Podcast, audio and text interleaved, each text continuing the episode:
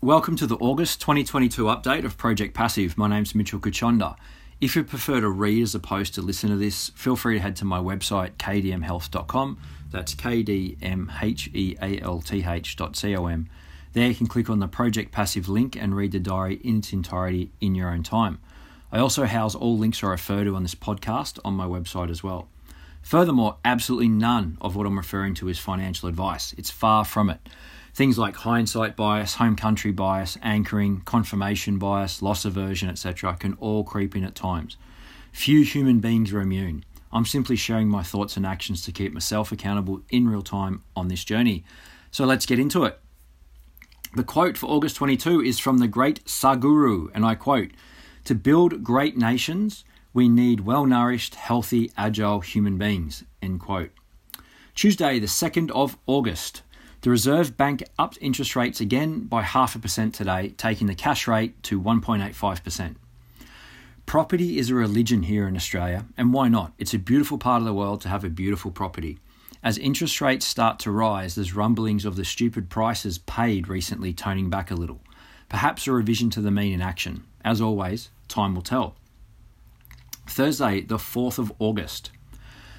As I get older, the more I value leveraged and passive income compared to the earned income I generate. I think most people feel this way. As their human capital decreases, their financial capital compounds, which brings me to market valuations. As the tax burden on society grows, the dollars I generate via leveraged and passive means are of greater value to me than the dollars I trade my time for. To put it another way, and these aren't exact ratios, they're just the numbers I came up with to give an example. The 50 cents I receive passively and the 75 cents I receive from leveraged income probably outweighs the dollar I receive swapping my time for money as a coach. And in saying that, I love my work as a physical preparation coach. Now, if other people feel this way, it only makes sense asset values will increase as the population ages and the proportion of older people in society grows, which is exactly what's happening. Add to this the government finding new ways to tax us, both directly and indirectly, and the value of leveraged and passive income sources increases significantly for me as time marches on. Friday, the 5th of August. The Department of Home Affairs released data that 42,700 international students applied for visas to study here in Australia in June 2022. This is the largest number of offshore applicants received in a single month in the last 10 years. So the bounce forward from border shutdowns is well and truly underway here. In other data, the Australian Bureau of Statistics shared that mortgage commitments dropped by 4.5% in June on the back of the first two interest rate rises. This is the biggest drop seen since May 2020, which was the peak virus fear. It'll be interesting to see the impact that the subsequent interest rate rises and future interest rate rises have on mortgage commitments. In, re- in relation to inflation, Elon Musk recently tweeted that he reckons inflation has peaked. And he'd have a good overview of inflation with his role at Tesla and the global manufacturing and sourcing of parts and materials and so on, not to mention his role with SpaceX, Starlink, and so on. Now, this is interesting. I found a fantastic video on Twitter of Australian teenagers in the 1960s being asked about their f- the future and what life will be like in the year 2000. They had large concerns about the future, which is ironically similar to most people today. Matt Ridley wrote a fantastic book called The Rational Optimist. It's focused on how prosperity evolves over time. Now, being pessimistic about the future is so easy because it's unknown and most people fear what they don't know and don't understand. I'd much rather have a toothache today than 50 years ago. I'm happy we've got access to the internet despite all the drawbacks of it as well.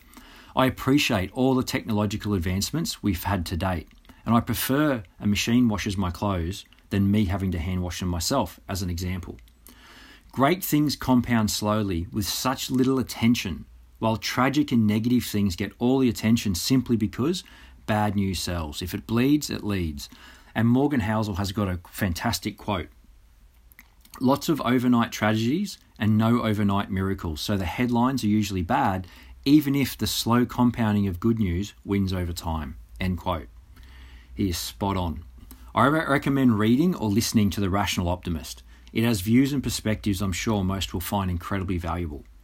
Finally, I feel a huge reason for the pessimism, negativity, depression, and fear many people suffer results from a lack of personal discipline. There's a huge difference between the use and abuse of technology, of alcohol, of junk food, of social media, and the like. We have more data, information, knowledge, and wisdom on health and well-being than at any point in history, yet diseases of abundance continue to reign. While the majority of this is simple to solve, it's certainly not easy. It requires daily discipline and personal responsibility in what we consume. And when I say consume, I mean eat, read, and listen to, in what we do, and who we're around, because we're all products of our environment. If you've not listened to the song Everybody's Free to Wear Sunscreen, take the seven minutes and give it a listen. It's full of wisdom. And if you're still not sure after listening, read the YouTube comments under the video. You won't regret it. And I've got a link to the song on the website. Monday, the 8th of August. I learned something valuable recently. when looking at long term graphs of share market returns, back in the day, companies paid out more in dividends as a percentage, plus they didn't do share buybacks or retain earnings as much as they do today. Hence, in more recent decades, many people say we've got this bubble.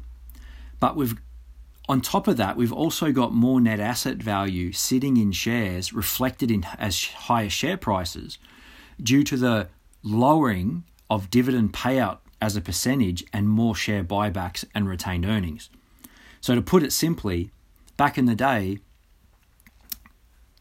companies would return more value to shareholders in terms of actual cash dividends. Whereas today, they're more likely to give a smaller amount in terms of dividends and retain more. Um, and that by retaining more value in the company, that's reflected in higher share prices. So it's something to keep in mind when people talk about bubbles. Wednesday, the 10th of August. Australia's biggest company, the CBA, reported strong earnings today, rewarding shareholders with increase in dividends. Monday, the 15th of August. JB Hi Fi reported record sales, and earnings for 2022, increasing its end of year dividend by 43% and its total dividends for the year up just over 10%. This action is before the recent interest rate rises, though. So it'll be interesting this time next year to see if the RBA's actions have tightened household spending. Now, I'm using JB Hi Fi as a proxy or one of the proxies for household spending and consumer confidence as most of what they sell is a want as opposed to a need, which in itself may or may not be valid. So you've got to keep that in mind. Also, one of my favourite listed investment companies uh, increased its final dividend by 21% today as well. Tuesday, the 16th of August. Last month, my mate Matt suggested I share some old media headlines to provide some perspective in relation to current events in the share market. I probably bit off more than I can chew in hindsight. There are so many headlines from the Great Depression in the 1930s to the oil crisis in the 1970s to the 87 crash, the financial uh, the Asian financial crisis of the 1990s, the dot com crash in the early 2000s, the GFC, and I've shared COVID crash headlines in earlier entries of Project Passive here. So instead, I've done something a little different. Here goes. And I here's a head. These, these are headlines: Selling swamps stock market. 29th of October 1929. Prices again collapse on stock market 29th of October 1929. Market loss reaches new level 29th of October 1929. Mounting fears shake world markets as bank giants rush to raise capital. Wall Street Journal, 18th of September 2008. Panic grips credit market. The Financial Times, 18th of September 2008 a new phase of financial crisis as investors run to safety. New York Times, 18th of September 2008. There are many more headlines, many more. These headlines from major media outlets, all on the same day, speak volumes. Everyone was saying the same thing on the same day. It's always been that way and will always be that way. That said, after day comes night. I promise you that's not going to change. History over the last 6,000 years reads like this Opportunity mixed with difficulty. Now, sometimes there's more difficulty than opportunity, and other times there's more opportunity than difficulty, but the mix is about the same. It's not the direction of the wind that matters, it's a set of the sail. We've all got to learn to set a better sail this year than last year. So the next five years can be drastically different to the last five years. And who can do that? Anybody. Now, that was all Jim Rohn philosophy that I just hit you with. So if you've enjoyed it, look him up on YouTube. He's got some great stuff.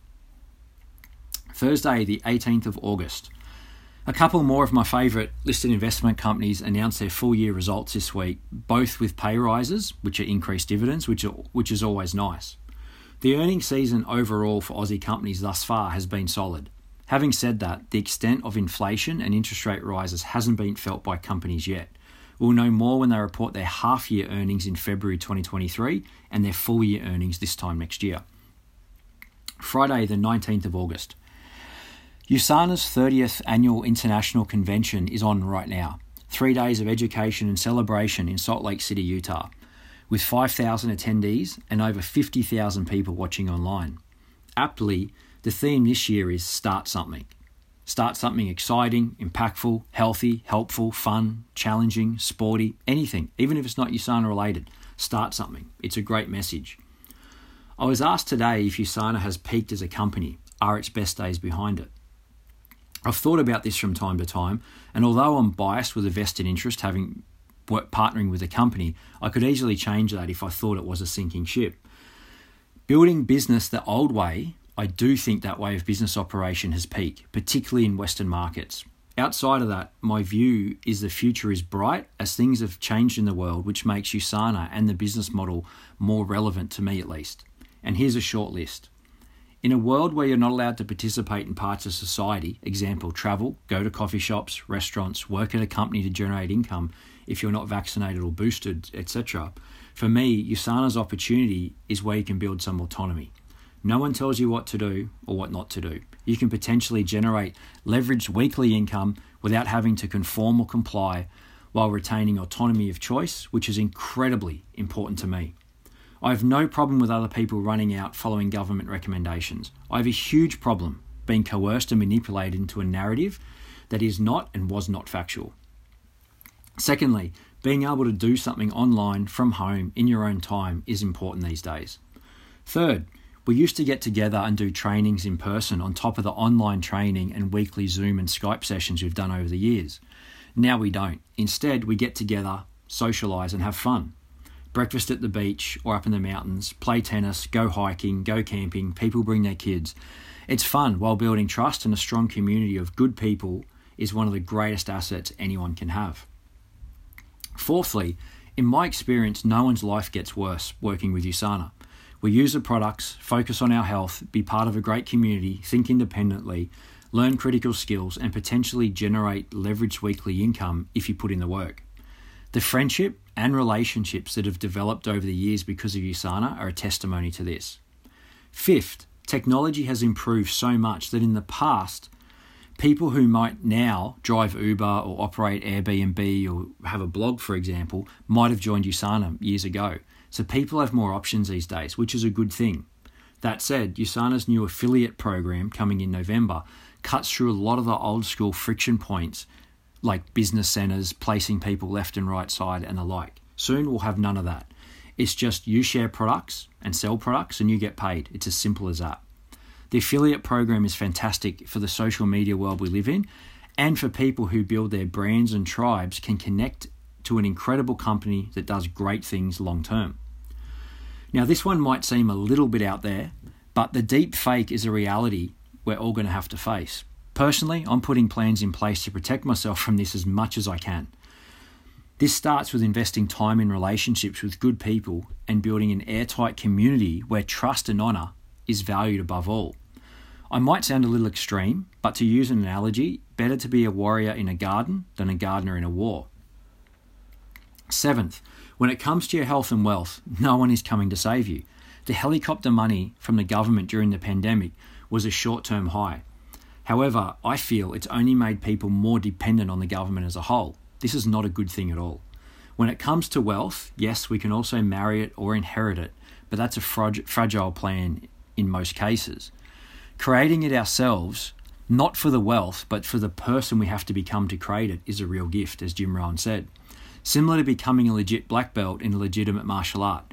You don't do it for the belt, you do it for the skills you acquire and the person you have to become to acquire those skills. I'm raving on, I know. These are some of the reasons a connection with USANA is an asset moving forward. And if you'd like to try the products yourself, go to the shop link at kdmhealth.com or check out mitchell.usana.com. Saturday, the 20th of August. I've decided to add a physical preparation component to my podcast. At the moment, there's a few articles that I've written over the years with me reading them. The more I think about it, the more I'll likely just I'll I'll just dump whatever I'm doing onto the podcast. I'm also giving thought to a project leverage component as well. After 18 years of rock solid consistency in USANA, I've experienced and learnt a lot. Plus, I'm still on the journey to improve and serve people. What do you reckon? That would make it physical preparation, project leverage, and project passive, and maybe some interviews at some point too. Previously, I was hesitant to combine these things publicly, despite doing exactly that for close to 20 years privately. Today, I'm thinking that combining them is the way to go. A document, don't create type philosophy. Friday, the 26th of August. Home building company Oracle went into liquidation, costing hundreds of tradies income, leaving around 300 unfinished homes and owing $14 million here in Australia. Inflation of materials is insane at the moment, and supply chain issues are making it difficult to price builds, I'm told. A client recently built a shed.